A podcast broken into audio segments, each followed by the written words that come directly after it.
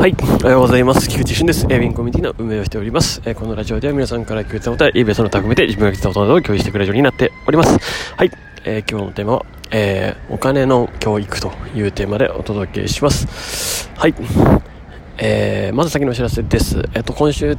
えっ、ー、と、土曜日ですね、えー、ボイス交流会行いますので、引き続きよろしくお願いします。えー、日曜日は YouTube ライブも行います。えー、そして来週には、えー、沖縄にも行きますので、沖縄にいる方々はぜひぜひよろしくお願いします。はい。ということで早速本題の方に行きたいと思うんですけれども、まあ、お金の教育っていうところですね。まあ、これは日本、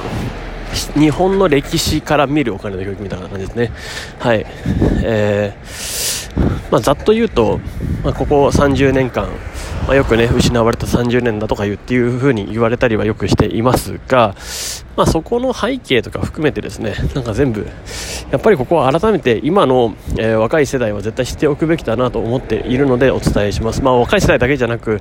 えっと、これからこの子供を教育している方々もたくさんいると思いますし、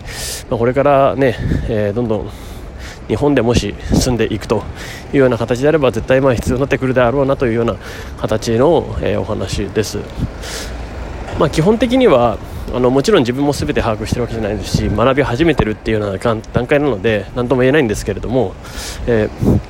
ー、やはりこの日本のお金の問題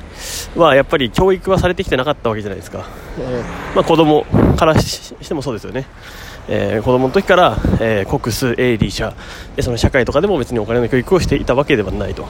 いうわけで、まあ、お金の教育はされてこなかったわけですよ。学校教育とかとかでもでなんでこれされなかったのかって言ったらまあ簡単ですよね。要は、ね、単純に何も知らないで、えー、税金を納めておいてくれた方が、まあ、国としては都合がいい、まあ、シンプルに自分はそうだと思っています。し結構まあそれは言われていますよね。はい。まあ、ね、もちろんこのお金の、えー、教育をあの支出なんだろうな、えっと、おそらく、えやりすぎると国にとって、え不都合なことがたくさん起こるであろうということから多分されなかったんだろうというような形です、まあ、それはね構造的にも、まあ、そうなるだと思うんで。要は節税とかされたり、まあ、いろんなことからかいくぐられちゃうと、まあ、いかんせん運営国が運営できない。株式会社日本としてですね運営しているまあこれをね、見たときに、運営できなくなっちゃうわけですよね。うん、なので、シンプルに収めてくれた方がいいからや、えー、あまりそういうね、えー、詳しいところはやらないというような形です。あとは、もちろん、あのー、他のところにね、目がいかないように労働してくれればいいというような感じにやっていたんだと思います。で、まあ、重要なのは、やっぱりここのその資産構築の話の中で、ぱり全然話されてこなかったんですよね。この、まあ、資産を構築するというよりかは、そのビジネスと投資って全く違いますし、まあ、全くというか、えっと、ジャンルが違いますし、えそしてお金の教育が、なんか、癒しいものみたいな感じで、えー、囚われてきてしまっているのが、まあ、今までの現状だっただったと思います。で、まあ、ビジネスは基本競争になるんですけれども、あの要は誰かがプラスを得れば誰かがマイナスを得る可能性がある、まあ、それはそうですよね、もうこれ市場原理として、えー、これは絶対的に、えー、起こり得るものだとは思います、まあ、マイナスっていうか、えー、まあ、そのその誰かが、まあ、失っているというような感じですかね、はい。まあ、るいはどっかの業種、業界をまたいで失っているっていうのが、まあ、基本的には、え行われていますよね。えーまあ、時間やお金っていうところが、まあ、有限であるっていうところをね、えー、言うんであればそうだなというような感じです。で、だからビジネスは、その、ある種、プラマイが発生したりするっていうのがあるじゃないですか。はい。伸びていく業界があれば、廃れていく、衰退していく産業がある。でも、これ投資家目線で言うと、資産で言うと、そうじゃないんじゃないかなっていうのが、今最近、まあそうだよなって思ってきたことです。あの、シンプルに、あの、なんでしょう、投資で、世界経済的には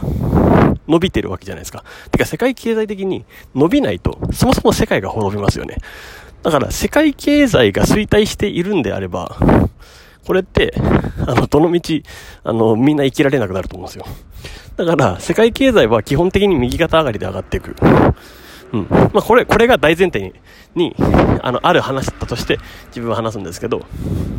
てことは、まあ、世界経済的に、え伸びていくってことは、まあ、どこかしらか、仮に伸びている業界とか業種とかがあると。で、まあ、それを、まあ、言ったらね、あの、投資の、投資信託とかは、うまくそれを、まあ、ポートフォリオ組んでやってたりするわけですよね。ってことは、基本、投資って、あの、なんでしょう、誰かが、勝ったら誰かが負けるみたいな感じではなく、あの、原則というか、やるようによって本当に全員が勝つような感じにもできるんじゃないかなっていうのが一旦の見立てです。まあ、これは個人の感想だと思っててください。うん、でも、ちょっとやった、やりましたけど、でもそのニュアンスというかその文脈が強そうだなと思ってるんで、まあ、だよな。そうだよなってちょっと改めて思ったことですね。なので、やっぱ改めて、あの、子供にはですね、正しいお金の教育っていうのを、まあ、してあげるべきだなっていうふうには思いました。改めて。私は子供の頃投資なんて教わってないです。はい。まあ皆さんもそうだと思うんですけど。けど、やっぱりこれは教わるべきで、で、えっと、全体が勝ちやすいんだとしたら、勝てるんだとしたら、やった方がいいじゃないですか。でもそうなると一部のお金持ちが、あの、きっと、今までのメリットは受けられないんでしょうね。今まで受けていた教授が受けられなくなると。でもそれはいいと思うんですよ。その一部のお金持ちだった人が多少減ったところでお金持ちの人ことには変わりないみたいな感じだと思うんで、まあそれを分配して、分配というか、ね、多少得られる教授なくなったとしても、ちょっと別のところで、えー、分配してって感じなんで。っていうところでいくと、まあまあまあまあと。うん、ね、多分おそらく年利が、えー、5%だったやつが3%になるとか、まあ多分そういうこと、そういうことあると思うんですけど、ね、えー、まあ、そういう変化なんじゃないかなと思っていてでやっぱり、えー、これはやっていくべきなんだろうなというような感じで思いますで投資は投資でやっぱプロというかあのー、いろんな知識が必要ですし、まあ、ちゃんとこれ学んだ方がいいなっていうので、えーすごい考えています。で投資だけじゃなくて、まあ、ビジネスも含めてですね、まあ、もちろんこれビジネスがあってあのお金元手を貯められるっていうのはあるんで、えー、まあ、やっぱビジネスと投資は、まあ、まあ、表裏一体ではあるなというふうには感じます、はい、なので、ま、ここですね。基本的に、えー、あのまあ、ビジネスと投資を学べる場所としてなんかどんどんどんどんあの発展できたらいいかなとも思っています。はい。まあ、ちょっとねそういう、ね、場所もどんどん作っていきたいなと思いますしやっぱりねあのこの投資は投資で、まあ、元手がないといけないじゃないですか、ま、これがやっぱ必要なんですよ。だからこれを増やすためにどうするのかっていう、まあ、自分がインパクトを受けた、えー、話で言えばまあね今今ねあなたの貯蓄があるかゼロとか借金だとか関係ないみたいな感じのところから入ったのがあるんですけどなるほどと思ってそれは引き引き込まれたんですけど、うん。まあ、確かにその理論で言うんであればあのー、まあ、自分がね見た理論の中で言うんであれば、まあ、確かにそうだなというような感じなんです。ただ、まあ、かといって手順だったり、えーあるいはそういうマインドを持っていない限りそこに 突っ込むみたいなことっていうのは多分できないと思うんで、まあ、正しいねそういう情報とか知識とか含めて知っていくことは重要なんでなんかいろんなね、えー、まあ、オフラインの場所とかいろんな場所で、まあ、子供たち本当ねだからリリアルに未来の子供たちが知っておかなきゃいけないっていうことが多分すごい重要になってくるなと思うんで、うん、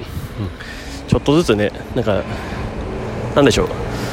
あの日常に挟み込めるようなビジネスや投資みたいなところが、ま、どんどんどんどん話として、えー、できればいいんじゃないかなと思っております。はい